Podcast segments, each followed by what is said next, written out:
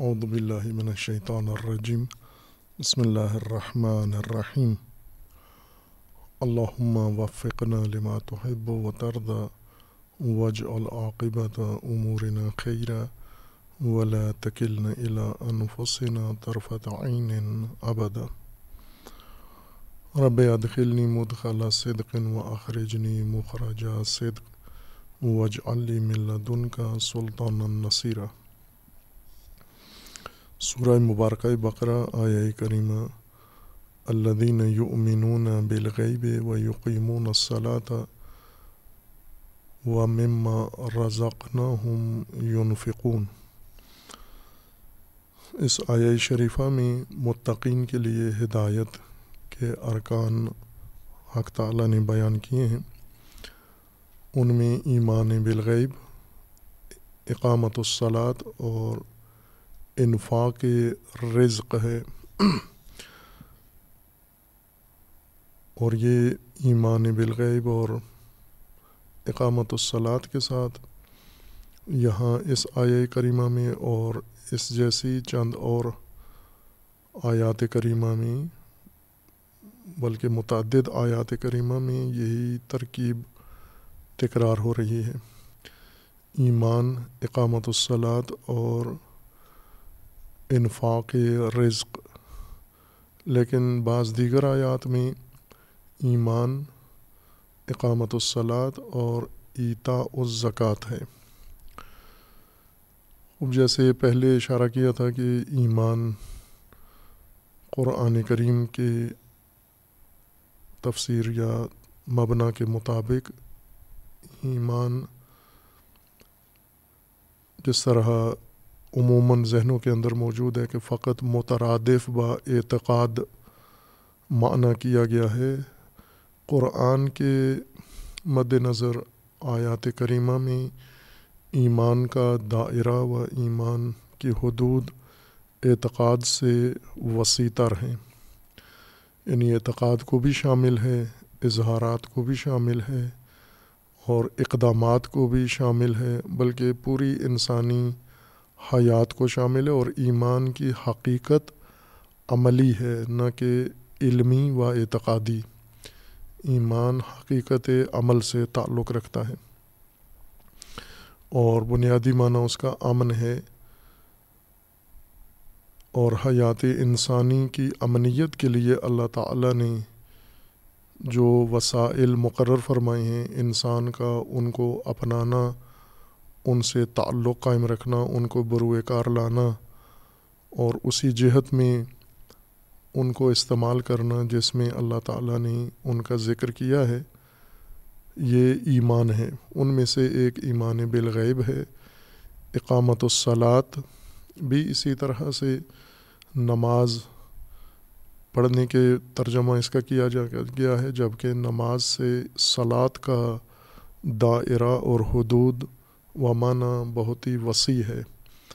اتنا ہی جتنا ایمان کا دائرہ اعتقاد سے زیادہ بڑا ہے اور وسیع ہے، اسی طرح صلات نماز سے بڑا وسیع مفہوم ہے۔ اور وہ مفہوم عبادتوں کو بھی شامل ہے اور عبادتوں کے علاوہ انسان کی زندگی کے دیگر معاملات کو جن کے لیے اللہ تعالیٰ نے رہنمائی فرمائی ہے، ہدایت فرمائی ہے اس کو بھی یہ عنوان و مفہوم صلات شامل ہے۔ یعنی صلات ایک کیفیت ہے، ایک حالت ہے جو اللہ تعالیٰ نے انسان کی عبادتوں اور غیر عبادات کے لیے مقرر فرمائی ہے۔ عبادتوں میں سے ایک عبادت جس کو اسی حیت صلاتی کے ساتھ انسان نے بجا لانا ہے، جس کا ترجمہ نماز کیا جاتا ہے۔ عبادت بھی نماز کے مترادف نہیں ہے، صلات بھی نماز کے مترادف نہیں ہے عبادت کا مفہوم بھی نماز سے زیادہ وسیع ہے اور صلات کا مفہوم عبادت سے بھی زیادہ وسیع تر ہے۔ چونکہ عبادی و غیر عبادی امور سارے صلاتی کیفیت کے ساتھ بجالانے ہدایت اس کے اندر ہے۔ یعنی یہ جو رکنیت حاصل ہے اقامت الصلاط کو ہدایت میں اور دین میں عمود کی حیثیت اس کو حاصل ہے، یہ اپنی اسی قرآنی مفہوم و معنی کے لحاظ سے ہے۔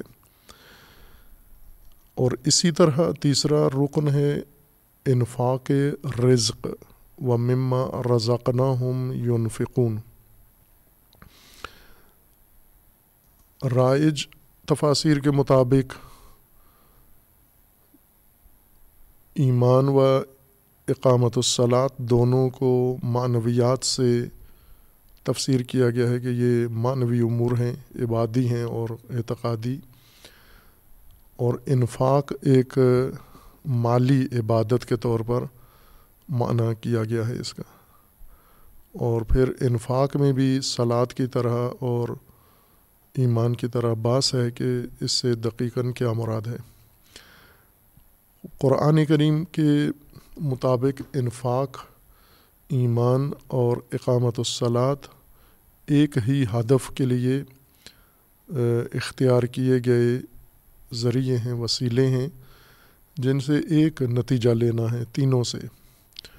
اور یہ ترکیب بنیادی ہے، تین رکنی ہدایت کی ترکیب۔ آگے جا کر یہ پھیل جاتی ہے یعنی اس کی جزیات اور تفاصیل۔ آ جاتی ہیں۔ یوں نہیں کہ یہ تین عدد بعد میں چار ہو جاتے ہیں اور یہ چار بڑھ کے بعد میں پانچ ہو جاتے ہیں۔ یہ تین ہی رہیں گے بنیادی ہدایت کے ارکان و اصول۔ لیکن ان کی آگے مزید تفصیلات ہیں اور جزیات ہیں جن کی وضاحت خود قرآن کریم کے اندر آئے گی۔ اس لیے یہ دائرہ ارکان ہدایت کا وسیع ہو جائے گا۔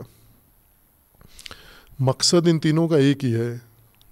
جو جو ہدف ایمان سے حاصل کرنا ہے، وہی ہدف اقامت الصلاط سے بھی حاصل کرنا ہے، اور وہی مقصد و ہدف انفاق رزق سے بھی حاصل کرنا ہے۔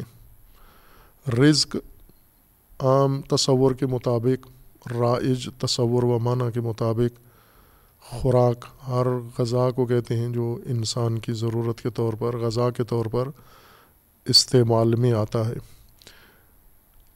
یہ اس کا رائج تصور ہے جو نہ قرآن کے روح سے ہے اور نہ ہی لغت میں رزق کا یہ معنی کیا گیا ہے۔ کھانا یا جس کو روزی ترجمہ کیا گیا ہے، رزق و روزی، کھانا، خوراک، غذا انسان کی۔ راج تصور کے مطابق رزق کا مطلب خوراک، غذا اور وہ بھی فقط انسان کی۔ اور اسی طرح انفاق کا ترجمہ یا رائج تصور یہ سمجھایا گیا ہے، بیان کیا گیا ہے کہ اس کا مطلب ہے خرچ کرنا، انفاق خرچ کرنے کو کہتے ہیں۔ اگر کوئی انسان رزق پاتا ہے یعنی خوراک پاتا ہے، کھانے کی چیزیں اسے غلات، میسر آتے ہیں اور وہ اسے خرچ کر دیتا ہے، کھا لیتا ہے اور کھلا دیتا ہے، تو اس کو انفاق رزق کہتے ہیں۔ لیکن یہ تصور قرآن سے مطابقت نہیں رکھتا۔ قرآن کریم میں ہمیں ان کے بنیادی معانی کو ملاحظہ کرنا ہے۔ پھر ان کے قرآنی یعنی پہلے بنیادی لغوی معانی کو دیکھنا ہے۔ اور پھر ان کے قرآنی معانی کو دیکھنا ہے کہ قرآن کریم نے آیا لغت کے مطابق ہی معنی مراد لیا ہے۔ یا قرآن کریم میں لغت سے ہٹ کر اس میں کوئی اضافہ کیا گیا ہے یا اس میں کوئی حد قائم کی گئی ہے اس معنی کے اندر۔ رزق لغت میں عطا کو کہتے ہیں، جو چیز دی جائے کسی کو، لیکن نہ ہر قسم کا عطا، ہر قسم کی عطا، ہر قسم کا دین جو کسی کو ادا کیا جائے، دیا جائے، یہ لغت عرب میں عطا، یہ رزق نہیں کہلاتا۔ رزق کی خصوصیت یہ ہے کہ وہ شے عطا کرنا جو بقا کے لیے، استمرار و دوام کے لیے، حیات کے لیے، وجود کی بقا کے لیے لازمی ہو، ضروری ہو، جس پر اس متعلقہ شے کا، بقا کا دار و مدار ہو۔ پہلی خصوصیت اس عطا کے اندر یہ ہے کہ ایسی چیز کو عطا کرنا، ایسی چیز کا عطا کرنا جو اس کی بنیادی ضرورت ہو اور اس پر اس کی بقا منحصر ہو۔ دوم ایسی عطا جو بقا کے لیے ہے، لیکن بوقت ضرورت ہو، اس کا وقت معین ہو کہ اس وقت پر یہ ضرورت کی شے اس کو پہنچے گی تو یہ بچ جائے گی۔ اگر اس وقت کے سے پہلے اس کو دے دی جائے یا وقت ضرورت کے بعد اس کو عطا کی جائے تو وہ رزق شمار نہیں ہوگا۔ یہی شے ہوگی جو دی جا رہی ہے۔ مثلا پانی برفرض، پانی جانداروں کی بقا کا ضامن ہے۔ پانی کے اوپر تمام حیات کا دار و مدار ہے۔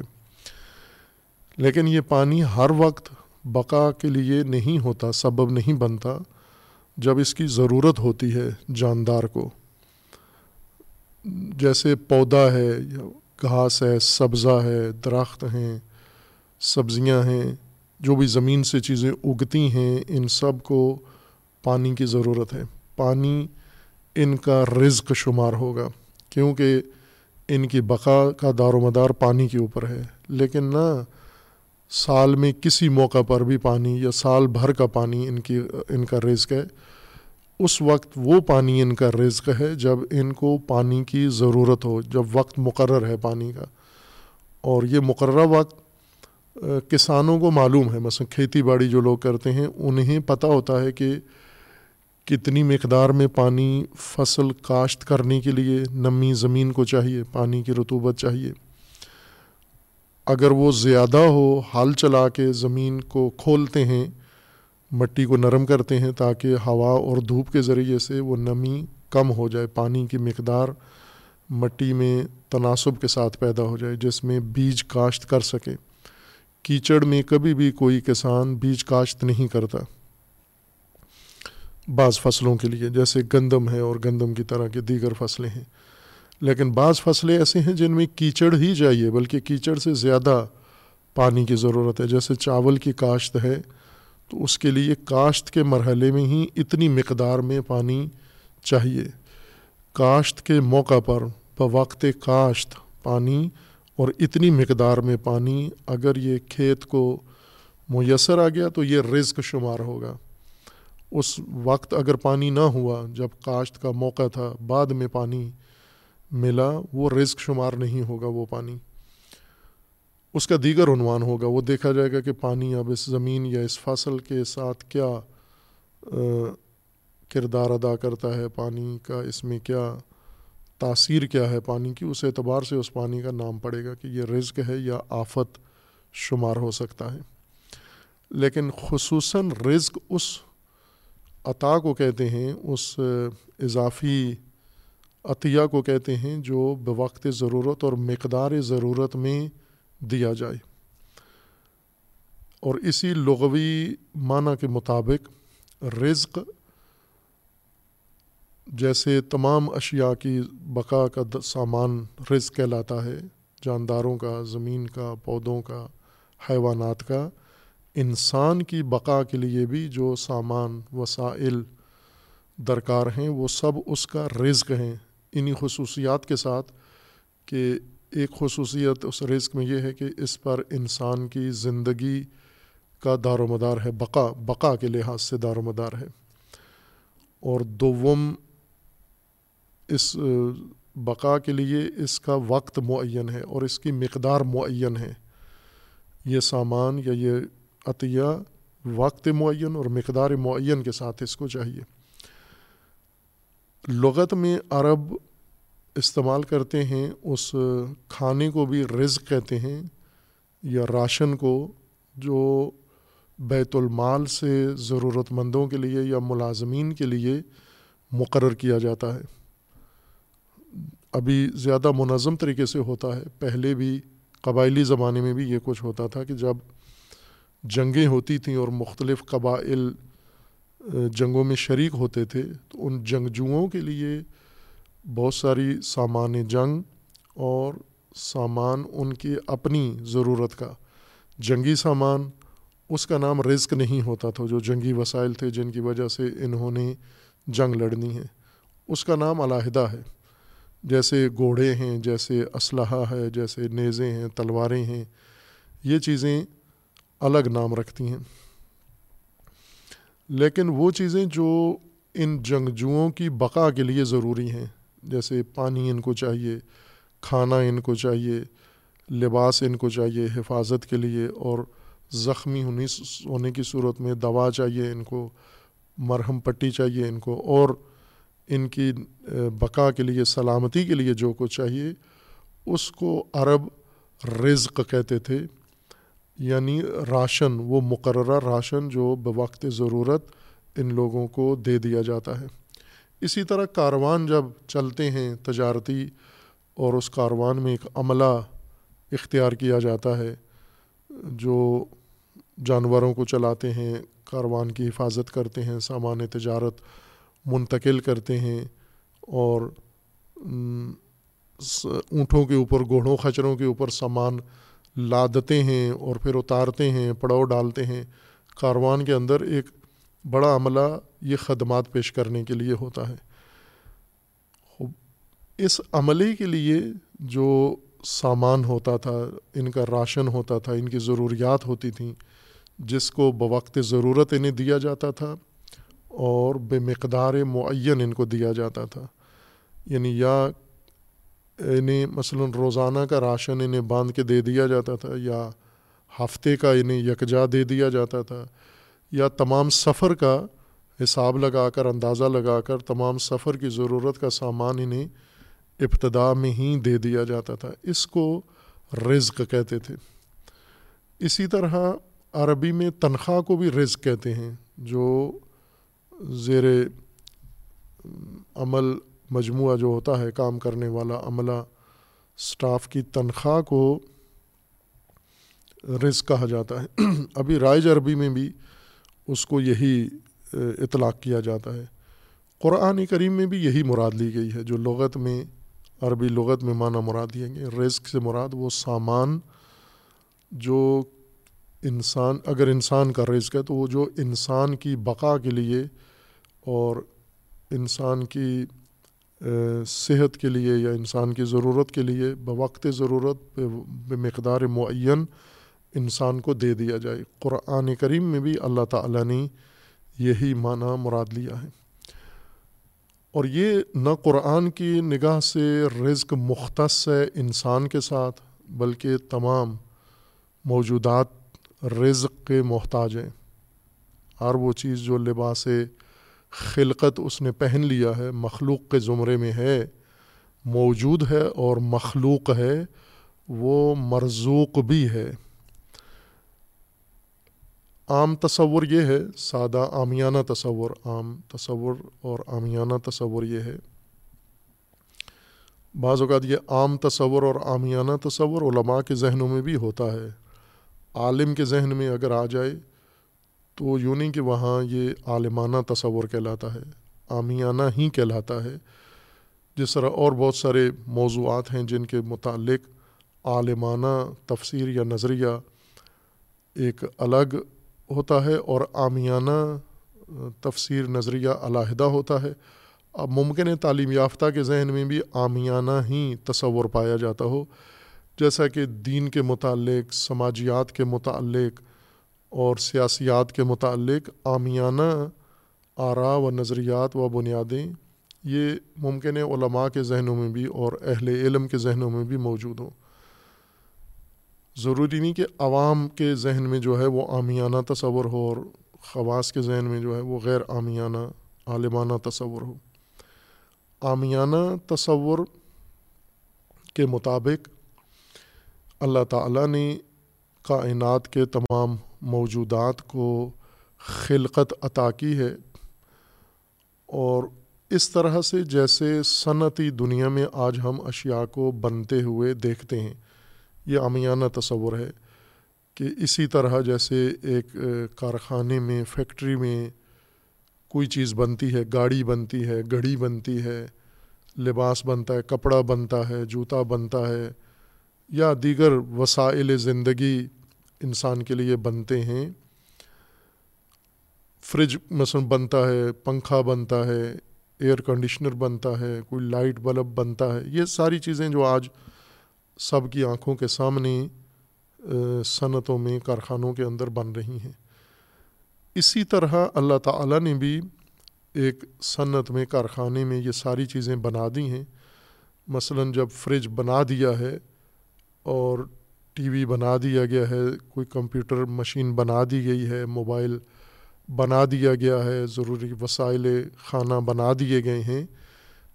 فیکٹری میں بن جا ان کا ایک دورانیہ ہوتا ہے، ایک مرحلہ ہوتا ہے جس میں یہ بن رہے ہوتے ہیں۔ خام مال آتا ہے، اس خام مال کو تبدیل کیا جاتا ہے صنعتی مال میں یعنی جو متعلقہ چیز بنانی ہے، اس میں کالب میں اس کو ڈھالا جاتا ہے اور پھر اس مقررہ ترتیب کے مطابق وہ شے، وہی خام مال اسی وسیلے کی شکل میں ظاہر ہو جاتا ہے۔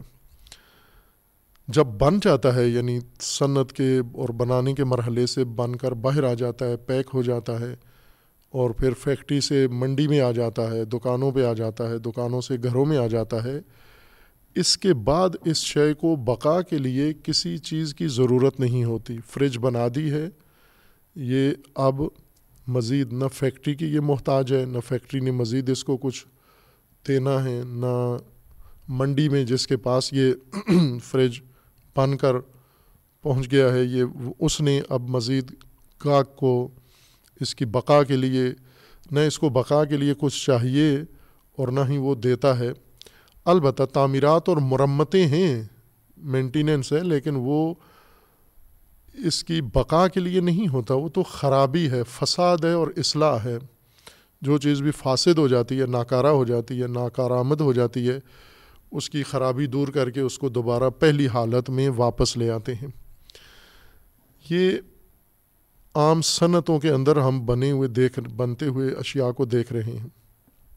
لباس ہم درزی سے بنوا لیتے ہیں، جوتا کسی فیکٹری میں بنتا ہے، ہم دکان سے خرید لیتے ہیں، کاپی کتاب ہے، ایک دفعہ بن جاتی ہے، پھر اس کے بعد آپ اس کو سنبھال کے رکھیں تو یہ صدیاں تک بھی باقی رہ سکتی ہیں یہ چیزیں۔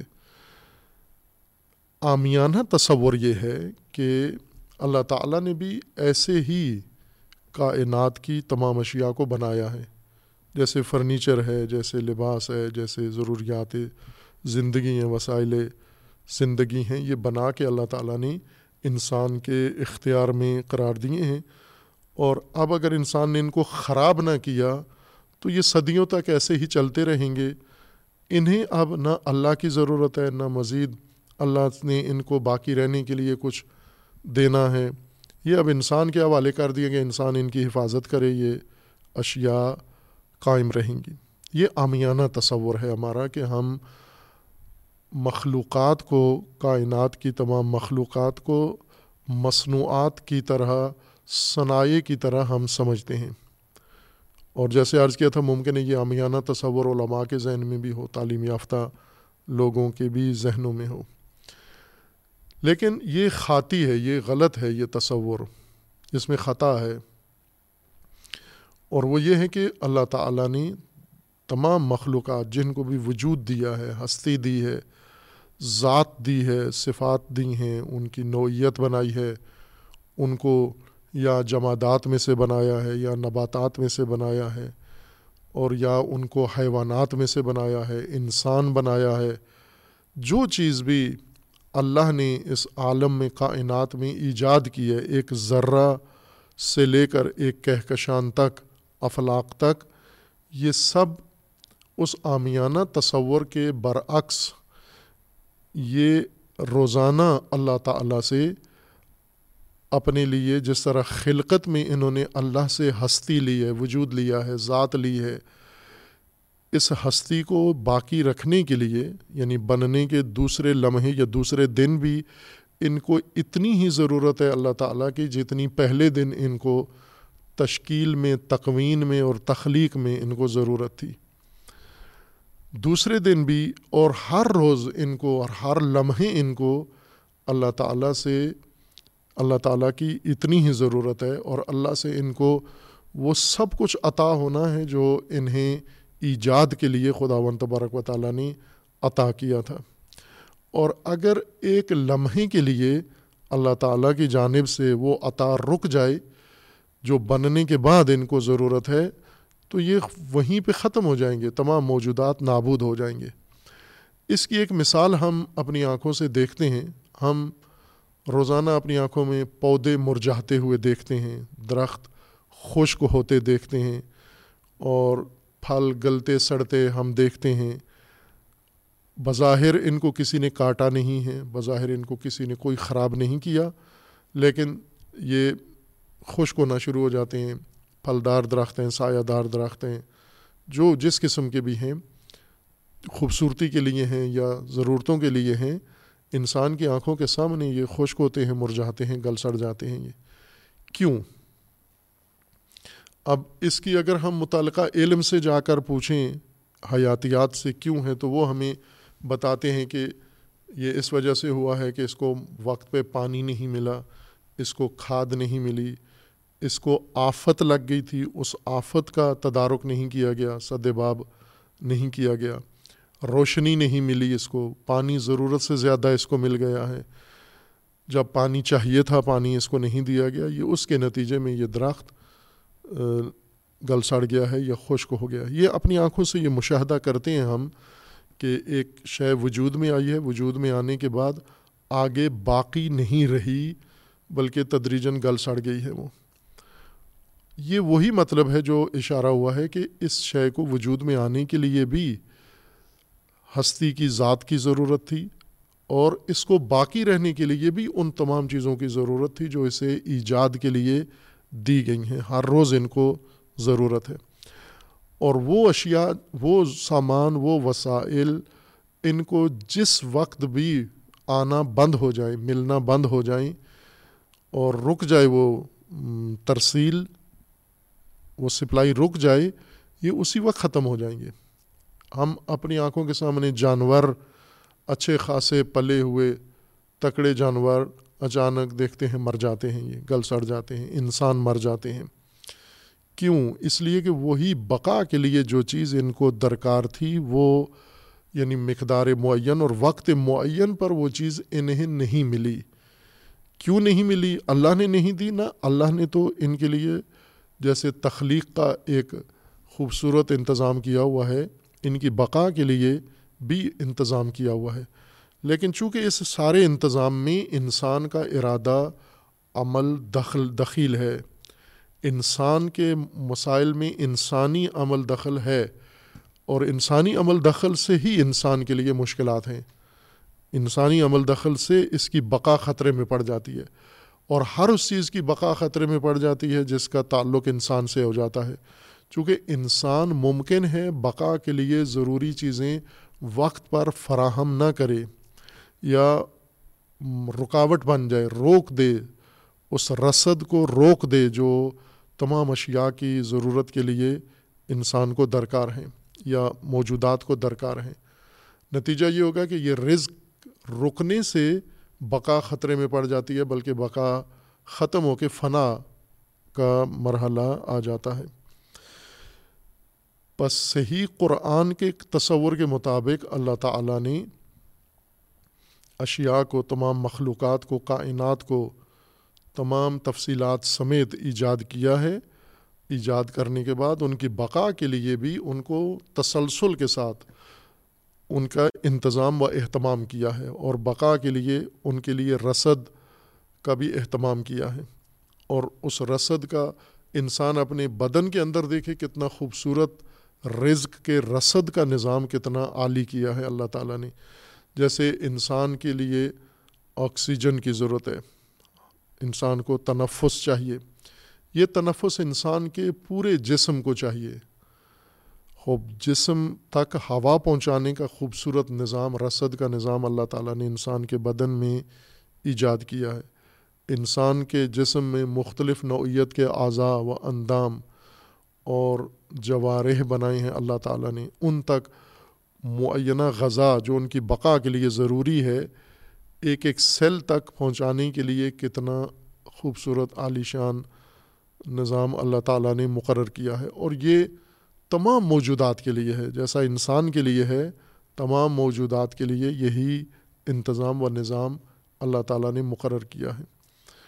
اب اس کے اندر ایک خوبصورتی یہ ہے کہ یہ رزق جیسا، یہ رزق یعنی سامان بقا، رزق کا مطلب روٹی نہیں ہے، رزق کا مطلب غلہ نہیں ہے، نہ لغت میں ہے، نہ قرآن میں۔ رزق سے مراد سامان بقا، وسائل بقا۔ اور عطایا بقا کا نام، جس کے اوپر شے کے وجود کا دار و مدار ہو، وہ سارا نظام رزق ہے۔ یہ رزق اللہ تعالیٰ نے ایجاد کیا ہے۔ رزق کی تولید اور پیداوار اللہ تعالیٰ کا کام ہے، فعل خدا ہے۔ رزاق اللہ کی ذات ہے، رازق اللہ کی ذات ہے۔ ایک حسن اس رزق کی تخلیق میں ہے۔ رزق یعنی تمام موجودات کی بقا کا سامان یہ اللہ تعالیٰ نے ایک نظام عالی اس کائنات کے اندر بنایا ہوا ہے۔ وہ چل رہی ہے، وہ مشین، وہ کارخانہ، مسلسل بقا کا سامان اس میں تولید ہو رہا ہے۔ ہم اس کو، انسان کے جسم کو مثال لے لیں کہ انسان پیدا ہونے کے بعد، یہ تخلیق ہے پیدا ہونا۔ پیدا ہونے کے بعد اب پرورش پا رہا ہے رشت کر رہا ہے، نمو کر رہا ہے۔ اور یہ سب اس کو اب رزق کی ضرورت ہے۔ لمحہ لمحہ، ہر آن اس کو رزق کی ضرورت ہے۔ یہ رزق انسان کے بقا کے، انسان کے وجود کے ساتھ متناسب بنانے کے لیے اللہ تعالیٰ نے اس کو اور ساتھ اس کے نظام دیگر مقرر کیا ہے۔ مثلا انسان کو جس غذائیت کی ضرورت ہے، جو آج سائنس نے علیحدہ ان کے علمی نام اور فنی نام رکھ دیے ہیں، جیسے وٹامنز جن کو کہتے ہیں، یہ غذائیت ہی کا دوسرا نام ہے یا اس طرح کے اور علمی نام انہوں نے رکھ دیے ہیں۔ ہم اس کو عام عرفی نام ہی ذہن میں رکھیں، خوراک اور غذا۔ انسان کے بدن کی جو غذا ہے، وہ زمین سے پیدا ہوتی ہے، ایک خوبصورت نظام کے ساتھ۔ پھر انسان تک پہنچتی ہے، انسان اس کو تناول کرتا ہے۔ لیکن یہ جو زمین میں پیدا ہوئی ہے، یہ خود رزق نہیں ہے۔ رزق اس کے اندر ہے۔ یعنی اس کے اندر جو غذائیت ہے، وہ باقی اشیاء کے ساتھ، چونکہ اس رزق کو یا اس سامان کو بھی باقی رکھنا ہے۔ اس کی پیکنگ کی گئی ہے، اس کی تیاری کی گئی ہے، اس کی حفاظت کے لیے بہت کچھ چیزیں ساتھ اس کے جوڑ دی گئی ہیں۔ اور پھر وہ چیزیں مرحلہ وار گزرتی جاتی ہیں، زمین سے اگتی ہیں، زمین سے اگ کر پکتی ہیں، پک کر پھر ان کے اندر تصفیہ کا عمل ہوتا ہے، بوسے الگ ہوتے ہیں، دانے الگ ہوتے ہیں۔ پھر دانوں کو مزید جا کر پیسا جاتا ہے، پیس کر ان کو آٹا بنایا جاتا ہے۔ پھر ان سے مزید اشیاء کی شمولیت کے ساتھ اس کو تناول کے قابل بنایا جاتا ہے۔ پھر انسان ان کو جب تناول کرتا ہے تو انسان کے پیٹ میں جا کر پھر تصفیہ کا عمل مسلسل جاری ہے۔ جیسے زمین سے اگنے کے بعد غذا اگ کے آگے تصویہ در تصویہ ہوتا جا رہا ہے۔ انسان نے تنا یہ پکنا بھی ایک تصویہ ہے۔ پکا کے انسان غذا تناول کرتا ہے، یہ بھی ایک تصویہ ہے، آمادگی ہے۔ یعنی اصل چیز جو انسان کو درکار ہے، جس وہ اندر اس کی چھپی ہوئی ہے ان سارے ملبے کے اندر۔ جو کچھ ہم منڈی میں لے کر آتے ہیں، کھیت سے یہ ملبے سمیت ہے، چھلکوں سمیت ہے، کچرے سمیت ہے یہ۔ جیسے ابھی قربانی ہوگی اور قربانی کے جانور ذبح ہوں گے، اس جانور کو ذبح کرنے کے بعد آدھا گوبر، کچرا، علاشیں پھینکنے والی چیزیں ہیں۔ اور آدھا گوشت ہے جو انسان تناول کر سکتا ہے، اس میں بھی پھر چچڑے ہیں، ہڈیاں ہیں اور نامناسب حصے ہیں، وہ بھی علیحد علیحدہ کر دیے گئیں گے۔ آدھا آدھا تقریباً جانور کا تناسب بن جاتا ہے کہ آدھا حصہ جانور کا وہ پھینکنا پڑتا ہے۔ وہ کیوں ہے؟ اس لیے کہ وہ ضروری ہے۔ اس گوشت کی حفاظت کے لیے، یہی گوشت بننے کے لیے وہ علائشیں ساری ضروری تھیں جب تک یہ زندہ تھا۔ اگر وہ علائشیں نہ ہوتیں تو گوشت بھی نہیں بننا تھا۔ اسی طرح وہ ملبہ، وہ بھوسا، وہ سارا ضروری تھا۔ اس ملبے کے ساتھ ہی اس کو حفاظت کی جاتی ہے۔ اور جیسے ہم مارکیٹ سے کوئی چیز لاتے ہیں تو اس ڈبے میں پیک ہوئی ہوتی ہے، پھر ڈبہ کھولتے ہیں ہم۔ اس کی تہ در تہ، اس کے اندر کوئی اس کی پیکنگ ہوتی ہے، اس کی حفاظت کے لیے اس کو بھی کھولتے ہیں۔ تھرماپول شیٹیں اندر رکھی ہوتی ہیں، ان کو بھی کھولتے ہیں۔ اور مزید اس کے اندر چیزیں، اس کی حفاظت کے لیے یہ ساری اٹھا کے پھینک دیتے ہیں ہم کچرے میں۔ اور اصل مطلوبہ چیز آپ کی، جیسے موبائل ہے آپ کا، چھوٹا سا ڈیوائس ہے، یہ آپ نکالتے ہیں، لیکن جب یہ آپ لے کر آتے ہیں تو ایک بڑی پیکنگ میں ایک حاجم کے ساتھ آپ کو دیا جاتا ہے۔ وہ حاجم سارا کارآمد نہیں ہے، وہ حفاظت کا سامان ہے۔ جب اصل شے آپ اسے نکال لیتے ہیں تو یہ حفاظتی حصہ سارا بیکار ہو جاتا ہے، یہ پھینک دیا جاتا ہے۔ اب یہی تصویہ کا عمل ہے انسان کی غذا کے لیے۔ تصویہ ہوتے ہوتے آخری مرحلہ تصویہ کا انسان کے جسم کے اندر ہوتا ہے۔ کھانا بنا کے، کھا کے، تناول کر کے پھر ہاضمہ شروع ہو جاتا ہے۔ یہ ہاضم تصویہ ہے، چونکہ ملبہ سمیت اندر ڈال لیا آپ نے سارا کچھ۔ غذائیت نہیں آپ نے ڈالی، ملبے میں ڈالا۔ ہے آپ جو ابھی ڈرپیں لگتی ہیں وہ ملبے کے بغیر ہوتی ہیں، وہ خالص چیز ہوتی ہے جو آپ کو انجیکشن کے ذریعے لگا دی جاتی ہے۔ بلکہ اس میں بھی ہوتا ہے ملبہ، کچھ اضافی جو بدن کے اندر جا کے مزید گردوں سے گزرتا ہے۔ یعنی ایک آخری تصفیہ کہ یہ خون گردے صاف کرتے ہیں، جتنی علائشیں اور ملبہ، کچرا خون کے اندر ہوتا ہے، یہ سارا گردے صاف کر کے، علیحدہ کر کے، بالکل وہ مواد جو جسم کی ضرورت ہے، وہ جب یقین ہو جاتا ہے، اس سسٹم کو اعتماد ہو جاتا ہے، پھر اس جسم تک پہنچتا ہے۔ یہ۔ لہٰذا جب گردے خراب ہوتے ہیں، ساری چیزیں، سارا بدن نابود ہو جاتا ہے، کیونکہ وہ تصفیہ والا کام نہیں ہو رہا۔ ہاضمہ جب خراب ہوتا ہے، میدا خراب ہوتا ہے، جسم بھی سارا ختم ہو جاتا ہے، چونکہ تصفیہ کا عمل نہیں ہو رہا۔ یہ رزق وہ اصل غذائیت ہے جس نے جسم کے اعضاء و اجزاء تک پہنچنا ہے۔ اور جا کر اس کا حصہ بن جانا ہے اور اس کو بقا میں مدد دینی ہے۔ بقا کا ذریعہ بننا ہے، وہ رزق کہلاتا ہے۔ لیکن یہ رزق اتنی نفاست ذرافت لطافت کے ساتھ تشکیل دیا گیا ہے، پیدا کر کے انسان تک پہنچایا گیا ہے کہ علوم، کئی علوم مل کر اس کو صرف سمجھنا چاہ رہے ہیں اور اس کے مطابق تولید کو بڑھانے کی کوشش کر رہے ہیں۔ خوب، یہ سارا نظام ہے جو خدا و تبارک و تعالیٰ نے رزق کے لیے مقرر کیا ہے۔ رزق، سامان بقا، سامان زیست، وسائل زندگی، وسائل بقا، حیات، وسائل بقا یا حیات انسان یا وجود انسان۔ حیات بھی نہ کہیں بلکہ وسائل بقا وجود انسان۔ وسائل بقا ہستی انسان، یہ رزق انسان ہے اور مختص نہیں ہے انسان کے ساتھ، بلکہ ہر موجود شے کائنات میں، زمین میں ہو یا افلاق میں، اس کو یہ رزق چاہیے اور وہ رزق اللہ نے اس کے لیے اہتمام کیا ہے۔ بس رزق آمیانہ تصور کے مطابق غلے ہیں، خوراکیں ہیں، کھانے ہیں، روزی جس کو ہم کہتے ہیں، روٹی روزی کا قرآن کی اصطلاح میں رزق بہت وسیع مفہوم ہے۔ خلقت تخلیق کے بعد جو اہم ترین اشیاء کی ضرورت ہے موجودات کی وہ رزق ہے۔ اور دوسرا مطلب اس آیا کریمہ میں انفاق ہے۔ اس رزق کو ایک اور نظام کی ضرورت ہے اور وہ ہے نظام انفاق۔ ایک نظام اللہ نے ایجاد کیا ہے۔ تولید رزق کا، پیداوار کا، رزق کے بننے کا۔ چونکہ کائنات کی بقا کا دار و مدار رزق پر ہے، تمام موجودات۔ اور باقی موجودات کے رزق کا چنتا کھٹکا انسان کو نہیں دیا گیا کہ آپ نے دیگر موجودات کے رزق کے لیے بھی آپ نے کوشش کرنی ہے۔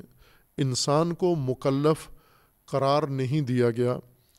صرف یہ کہا گیا کہ دوسروں کے رزق میں رکاوٹ نہ بنے۔ انسان چونکہ کر سکتا ہے، یہ غلطی خرابی اور کر بھی رہا ہے۔ جیسے انسان کی غلطیوں سے جنگلات تباہ ہو رہے ہیں، انسان کی غلطیوں سے، انسان کی گمراہیوں کی وجہ سے کھیت برباد ہو رہے ہیں اور ماحولیات کا نظام خراب ہو رہا ہے۔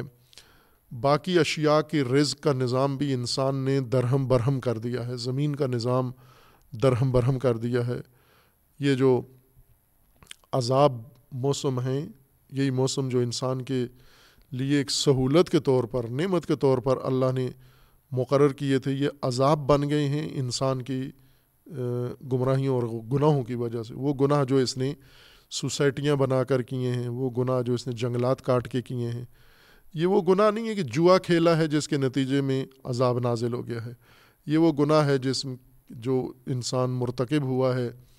ڈی ایچ اے والا جرم جو کیا ہے، اس نے بحریہ والا جرم کیا ہے، رائشی کالونیاں شہروں کے اطراف میں یعنی کھیت سارے برباد کر دیے ہیں، جنگلات سارے برباد کر دیے ہیں، اور سبزہ سارا زمین کا نابود کر دیا ہے، تباہ کر دیا ہے، پانی سارا گندا کر دیا ہے، فیکٹریوں کا پانی سارا دریاؤں میں ڈال دیا ہے، صاف پانی سارا آلودہ ہو گیا ہے۔ خوب انسان نے دیگر موجودات، زمین کے دیگر موجودات کے رزق کو تباہ کر دیا ہے۔ ان کی بقا کو خطرے میں ڈال دیا کتنی چیزیں آج زمین پر ڈھونڈیں مثلا بیس سال پہلے، تیس سال پہلے جو چیزیں زمین پہ موجود تھیں، آج ڈھونڈنے سے نہیں ملتی۔ پودے، کتنی قسمیں پودوں کی موجود تھیں، آج نہیں نظر آتی۔ کتنے ایسے اور موجودات، جاندار تھے جو آج موجود، آج نظر نہیں آتے۔ اسی طرح جنگل، جنگلات کے جو موجودات ہیں ان کو انسان نے تباہ کر دیا ہے۔ آج وہ نسلیں ساری ختم ہو گئی ہیں۔ اور پانی کے اندر جو موجودات ہیں، ان کی زندگیاں انسان نے تباہ کر دی ہیں۔ بہت ساری موجودات اب پانی کے، کبھی کبھار مچھلیوں کے شکاری کسی خاص نو کی مچھلی پکڑتے ہیں تو دنیا پوری میں نشر کرتے ہیں کہ فلاں مچھلی پکڑی گئی ہے۔ وہ یہ تو عام مچھلی تھی، نایاب اور معجزہ کیسے بن گئی؟ چونکہ انسان نے اس کا وجود ہی ختم کر دیا ہے۔ تباہ کر دیا، نابود کر دیا ہے۔ آج کسی جگہ کوئی ہرن نظر آ جائے تو وہ ساری دنیا میں اس کی تصویر نشر ہوتی ہے کہ کسی علاقے میں ہرن نظر آ گیا ہے۔ چونکہ انسان نے تباہ کر دیا، نابود کر دیے ہیں یہ سب کچھ۔ انسان ہی یہ کر سکتا ہے۔ باقی موجودات، مثلا جنگل کا کوئی حشرہ، سارا جنگل تباہ نہیں کر سکتا۔ ہاتھی جیسے قوی الجسہ جانور، جنگلات تباہ نہیں کر سکتے۔ اپنی خوراک کے لیے کرتے ہیں دوسرے جانوروں کو یا ایک حد تک ماحولیات میں تصرف کرتے ہیں، لیکن اتنا ہی وہ اس میں فائدہ مند بھی ہوتے ہیں، جتنا نقصان پہنچاتے ہیں، وہ ان کے نظام کا حصہ ہے، اس سے زیادہ فائدہ پہنچا دیتے ہیں۔ انسان ہے جو تباہی کا ذریعہ ہے، فساد ہے، جیسے ملائکہ نے خلقت انسان کے وقت اللہ تعالیٰ کو یہ عرض کیا تھا کہ یف سے دو یہ فساد کرے گا صف کے دماغ کرے گا اور فساد کرے گا۔ وہ فساد انسان کا زمین آج بول بول کے گواہیاں دے رہی ہے کہ اس نے زمین پوری فاسد کر دی ہے۔ قابل سکونت نہیں چھوڑی۔ جیسے ابھی پاکستان کے شہر کراچی کے بارے میں عالمی سروے میں آیا ہے کہ قابل سکونت نہیں ہے یہ شہر۔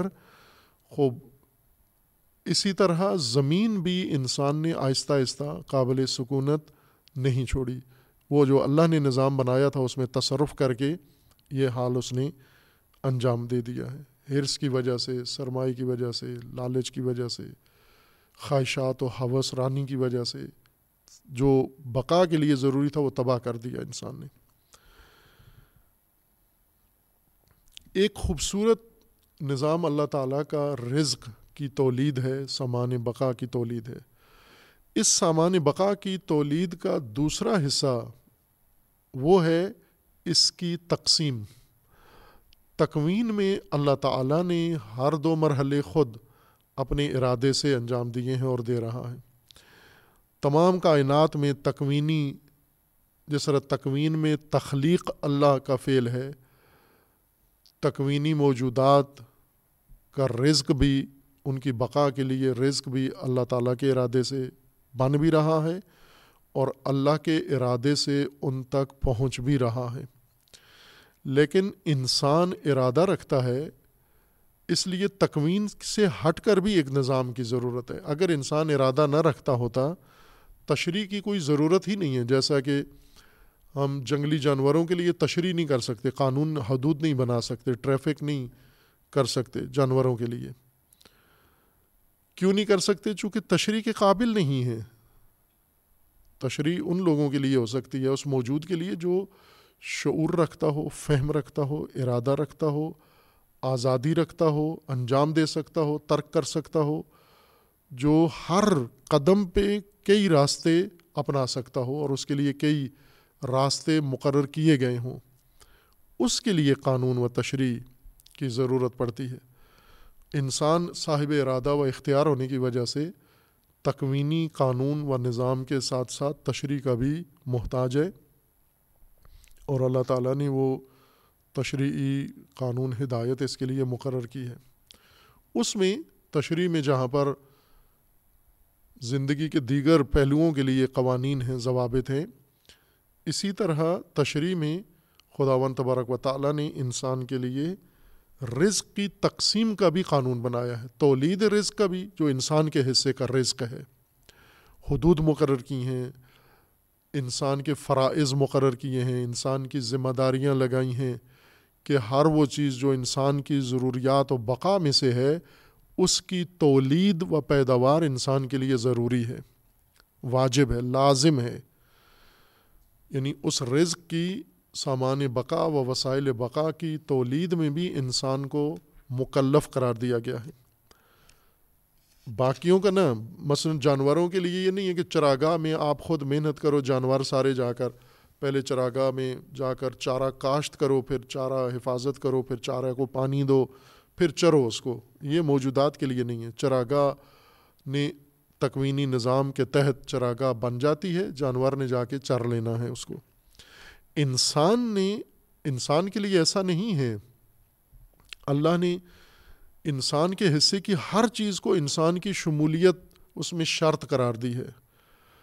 رزق میں بھی انسان کے حصے کی، کے رزق میں انسان کی شمولیت لازمی قرار دی ہے۔ تولید رزق میں، جو رزق انسان کو، جیسے انسان کا رزق ہے، فرض کریں کھانا ہے، خوراکیں ہیں، گندم ہے تو انسان کی شمولیت اس میں لازمی قرار دی ہے کہ تجھے اپنے حصے کا رزق تولید بھی خود کرنا ہوگا۔ اور وہ ارتزاق بھی اللہ کی طرف سے ہے۔ یعنی جس طرح تکوینی طور پر جانوروں کا اللہ کے ارادے سے خود بخود ہو جاتا ہے اور جانوروں کا کام صرف اس کو چرنا ہے، انسان کے حصے کا رزق بھی اللہ ہی سے کی پیداوار ہے، اللہ ہی رازق ہے ان کا۔ لیکن چونکہ انسان کا رزق شمار ہوتا ہے اور انسان کا رزق انسان کی شمولیت سے پیدا ہوگا، اس لیے اللہ تعالیٰ نے اس کی شمولیت بیچ میں شرط قرار دی ہے کہ جو چیز انسان کی بقا کے لیے ضروری ہے، انسان اس کی پیداوار کا اہتمام کرے، زمین سے استفادہ کرے، وسائل فراہم کرے، وہ لازمی ہنر اور مہارت اور علم حاصل کرے اور اس کے مطابق اپنی ضرورت کی چیزیں ساری انسان مہیا کرے۔ یہ پہلا مرحلہ ہے، رزق کی پیداوار۔ تمام وسائل بقا، رزق۔ اب وہ امیانہ تصور ذہن سے نکالیں، قرآن سمجھتے ہوئے، قرآنی تصور سے قرآن سمجھ میں آئے گا۔ آمیانہ مفروضوں سے اور جو تلقینات ہیں ہمارے ذہنوں میں پہلے سے بیٹھی ہوئی، غیر مصدقہ مفروضے، فرضی مفروضے ان سے قرآن نہیں سمجھا جا سکتا۔ یہ بارہا اشارہ ہوا ہے کہ قرآن فہمی میں بڑی رکاوٹ انسان کے اپنے ذہن کے بنے ہوئے مفروضے ہیں۔ انہی کی وجہ سے انسان درک نہیں کر سکتا۔ ان سے نجات پائی ان کو راستے سے ہٹائے تاکہ قرآنی مفاہیم اور قرآنی ہدایت انسان کے آ جائے۔ ان مفروضوں میں سے ایک رزق کے بارے میں انسانی ذہنیت ہے۔ خوب، یہ تصور بھی انسان اپنا صاف کرے کہ رزق غلے نہیں ہیں رزق کا معنی نہ لغت میں غلہ کیا گیا ہے، نہ قرآن میں۔ اور اسی طرح خوراکیں نہیں ہیں، غذائیں نہیں ہیں، بلکہ رزق سامان بقا ہے۔ انسان کا رزق انسان کی بقا کے لیے جو کچھ درکار ہے۔ منوی امور ہیں، مادی امور ہیں، باطنی امور ہیں ظاہری امور ہیں، انفرادی وسائل ہیں، اجتماعی وسائل ہیں، سماجی وسائل ہیں۔ جو بھی انسان کی زندگی کے کسی حصے کی بقا کے لیے وسیلہ قرار پا سکتا ہے، وہ انسان کا رزق شمار ہوگا۔ اور اس رزق کی تولید میں انسان مکلف قرار دیا گیا ہے۔ چونکہ تیرے، تیرا رزق ہے، لہٰذا جنگلات تباہ تو کر سکتے لیکن جنگلات آباد کرنے میں انسان کو مکلف نہیں قرار دیا گیا۔ طبعی نظام جو اللہ نے بنایا ہے، وہ خود جنگل اگاتا بھی ہے، جنگل بناتا بھی ہے، جنگل پھیلاتا بھی ہے، وہ نظام۔ آسمان سے بارشیں ہوتی ہیں اور وہ حفاظت کا نظام اللہ نے اپنے ذمہ رکھا ہوا ہے۔ انسانوں اسی طرح سمندر بنتے ہیں، سمندروں میں دھوپ پڑتی ہے، تبخیر کا عمل ہوتا ہے، پانی بخارات بن کر ہوا میں جاتا ہے، وہاں سے بادل بن کے دوبارہ برستا ہے۔ یہ انسان کی شمولیت اس میں نہیں رکھی گئی ہے۔ فقط انسان کو یہ کہا گیا کہ اس کو خراب نہیں کرنا، اس میں مداخلت نہیں کرنا۔ یہ نظام اللہ تعالیٰ نے ایک خودکار طور پر آٹومیٹک نظام تکوین کا بنایا ہوا ہے۔ لیکن جب بھی انسان کی بابت باری آئے گی، انسان کے لیے اللہ تعالیٰ نے کوئی چیز رزق قرار دینا یا رزق بنانا ہے، اللہ نے انسان کی شمولیت اس میں ہوگی۔ اور دوسرا مرحلہ، جب انسان رزق تولید ہو جاتا ہے، پھر اگلا مرحلہ اس کی تقسیم کا ہے۔ چونکہ رزق سامان بقا ہے، رزق کی تولید ایک جگہ ہوگی، لیکن رزق کی ضرورت وہ متعدد مقامات پر ہے، یا ہر انسان کو ہے۔ تولید ایک خاص محدود نقطے کے اندر ہوگی، علاقے کے اندر ہوگی رزق کی لیکن ضرورت اس رزق کی ہر کریے میں اور ہر فرد کو ہے، ہر خاندان میں ہے۔ اس لیے ایک نظام تقسیم کا علیحدہ بنایا ہے۔ دوسرے لفظوں میں، جہاں جہاں رزق کی ضرورت ہے، سامان، وسائل، بقا کی، وہاں ضروری نہیں اس کی تولید بھی ہو، وہیں پر اس کی پیداوار بھی ہو۔ پیداوار کہیں ہے ضرورت کہیں ہے مثلا ہم مثال لیں، لاہور میں جتنے افراد رہتے ہیں، ان کو سامان بقا کی ضرورت ہے۔ ان کو جتنی چیزیں ضرور ضرورت ہیں یہ ان کے گھروں میں نہیں بنتی ہیں۔ ایک چیز بھی ان کے گھر میں نہیں بنتی، یہ صرف مصرف کرتے ہیں، استعمال کرتے ہیں ان اشیاء کو ریز کو کام میں لاتے ہیں ریز کو تناول کرتے ہیں ریز کو بروئے کار لاتے ہیں۔ لیکن یہ رزق، یہ سامان بقا بنتا کہاں ہے؟ یہ دوائیں بنتی کہاں ہیں؟ ان کے گھروں میں نہیں بنتی۔ یہ ان کی سلامتی کے ذریعے کہاں بنتے ہیں؟ ان کے گھروں میں تولید نہیں ہوتے۔ ان کے گھروں میں پکنے والے کھانے، خوراکیں، یہ ان کے گھروں میں تولید نہیں ہوتی، کھیتوں میں ہوتی ہیں۔ ان کے گھروں میں کھایا جانے والا فروٹ ان کے گھروں میں نہیں بنتا، باغات میں ہوتا ہے۔ ممکن ہے ان کے ملک میں ہی نہ ہوتا ہو، کسی اور ملک میں یہ چیزیں بنتی ہیں، لیکن مصرف یہ اس جغرافیے میں اس گھر میں اور اس محلے میں بیٹھ کر کر رہے ہیں۔ تو تقس پیداوار کا ایک نظام ہے۔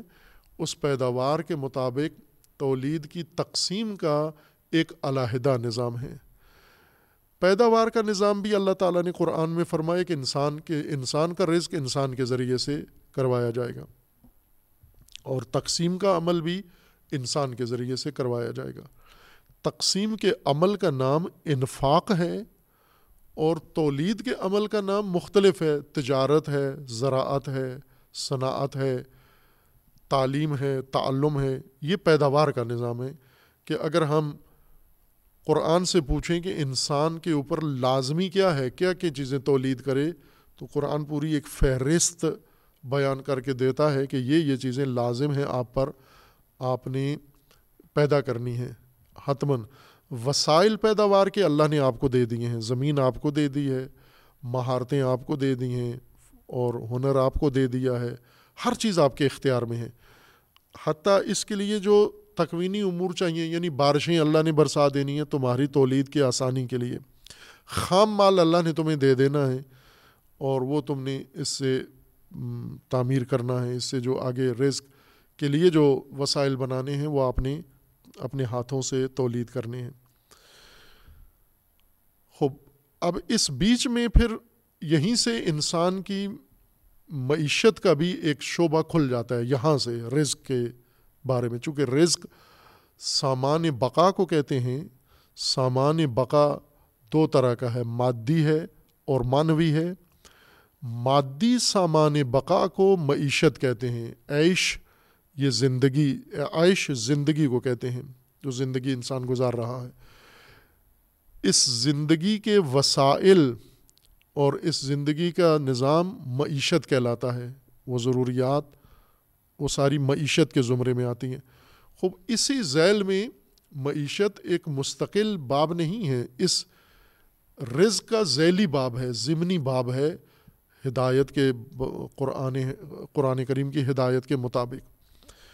خوب، یہیں سے معیشت کی بنیادیں بھی واضح ہو جاتی ہیں کہ معیشت کا تعلق بھی نظام رزق سے ہے۔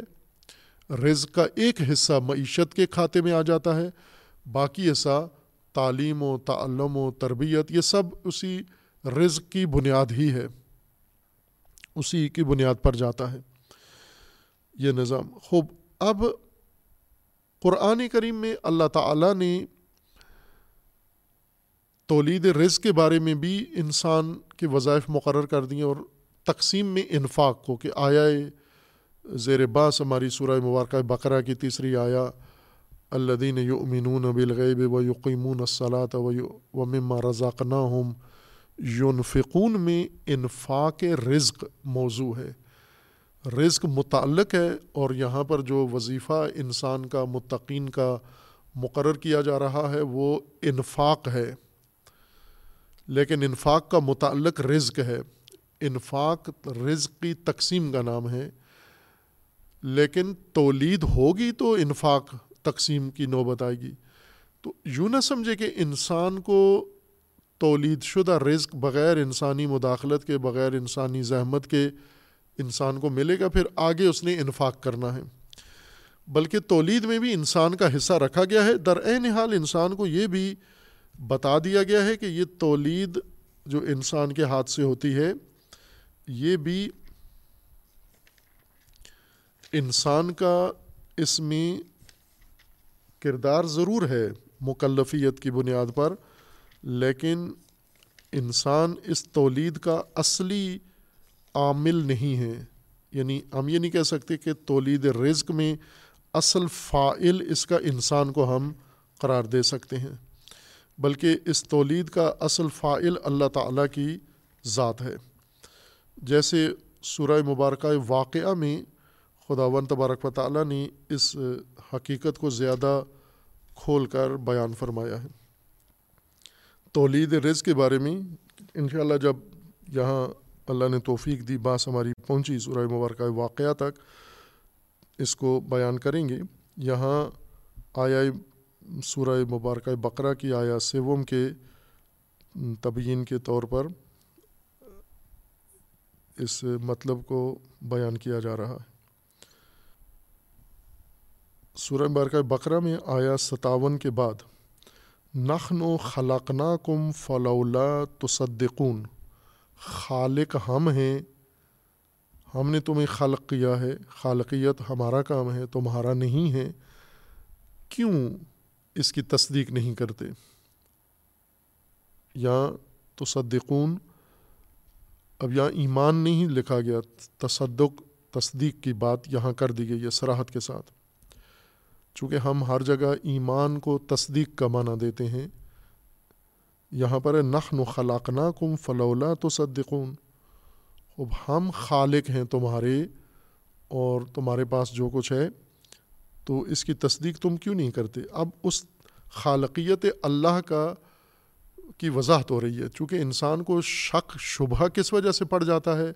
یہ بیچ میں چونکہ انسان سے متعلقہ ہے اور انسان کی خلقت میں انسان مکلف ہے۔ خالق اللہ ہے، لیکن چونکہ انسان کی خلقت ہے، یہاں بھی انسان کو دخیل رکھا گیا ہے۔ افر تم ما تم نون خوب، کیا دیکھتے ہو تم جو تم امنا کرتے ہو؟ امنا منی سے، جو منی ڈالتے ہو تم۔ افر تم ما تم نون دیکھتے ہو جو تم نے امنا کیا ہے۔ خوب، تم نے تو یہی کام کیا نا، اتنا کر سکتے تھے۔ تم نے شادی کی، ازدواج کی، اور پھر اس کے بعد تم نے امنا کیا۔ ان تم تخلقون ہو ام نخن الخالقون؟ امنا کر کے خالق بننے کے دعوے کر رہے ہو تم، خالق تم ہو گئے ہو، امنا کر کے۔ یہ تمہارے لیے ضروری تھا کہ امنا یعنی یہ تمہارے جفت گیری سے ہی انسان کی نسل آگے بڑھے۔ اور مکلف تھے تم اس امنا کے مقدمات اور اس امنا کی تمہیدات اور اس کو فراہم کرنے کے لیے تمہارے، تمہاری ذمہ داری تھی۔ لیکن کیا یہ امنا تخلیق تھی؟ اس کو بعد میں اس سے انسان کس نے بنایا اس نطفے سے امنا سے؟ ان تم تخلقون ہو ام نخن الخالقون؟ تم خالق ہو یا ہم خالق ہیں اس کے؟ فلولا تو صدقون یہ بات سمجھ میں آنی چاہیے تمہیں۔ یہ تو اتنی پوشیدہ بات نہیں ہے، اتنی مخفی بات نہیں ہے کہ تمہیں سمجھ میں نہ آئے۔ نخن و قدر نہ بین وما نخن و بے مسبوقین اللہ انبدل امسال و ننش فیما لا تعلمون. اب یہ اب تنبیہات انسان کے لیے، توجہ انسان کی دلائی جا رہی ہے. ولقد علم تم النش اطلا فلولا تدکرون اب دوبارہ مثال دوم یہ ایک مثال تھی اور اس کے وضاحت تھی۔ افرعی تم ما تحرسون ما تحرسون؟ کیا دیکھتے ہو تم جو کچھ تم نے ہرس کیا ہے؟ ہرس زمین ہموار کرنا یا ہموار زمین میں بیج ڈالنا؟ یہ جو تم نے بیج ڈالا ہے زمین میں، یہ تم نے کیا ہے۔ ان تم تذرا اون ام زار اون ہرس تم نے، بیج تم نے کھیت میں ڈالا ہے۔ کھیت سے اگایا کس نے ہے؟ تم نے ڈالا ہے۔ تم اترے ہو خاک کے اندر۔ بیج کو تم نے کھولا ہے اور اس میں سے پودا تم نے نکالا ہے، پھر پودے کے اوپر خوشہ تم نے لگایا ہے یہ سارا۔ ان تم تذرا اون ہوں ام نخن زار اون امنا تمہارا کام ہے، لیکن خالقیت تمہارا کام نہیں ہے۔ ہرس تمہارا کام ہے، کھیتی باڑی، زراعت تمہارا کام نہیں ہے۔ زراعت زار اللہ ہے۔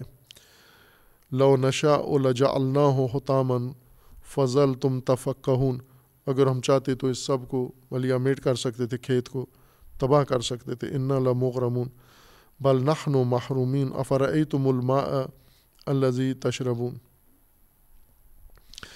اور یہ جو پانی تم پیتے ہو افرعی تم الما الدی تشربون؟ ان تم انزل تم منہ من المزن ام نحن المنزلون؟ یہ پانی نازل کون کرتا ہے؟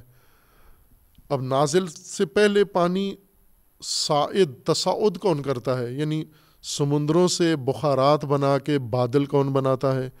بادلوں کو تمہارے زمین کے اوپر لا کے برساتا کون ہے؟ انزال ماں کون کرتا ہے؟ تم اگر اپنی نہر میں بہتی ہوئی پانی اٹھا کے پی لیتے ہو تو سمجھتے ہو کہ تم ہو خالق پانی کے۔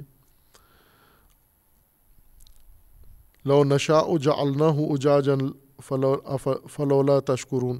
افرعی تم منار اللہ تو ارون ان تم انشا تم شجرت ام نخن المنشعون نخن جا النا و متعن للمقوین فصب بسم رب کل عظیم فلاں اقسم و بے مواقع نجوم و ان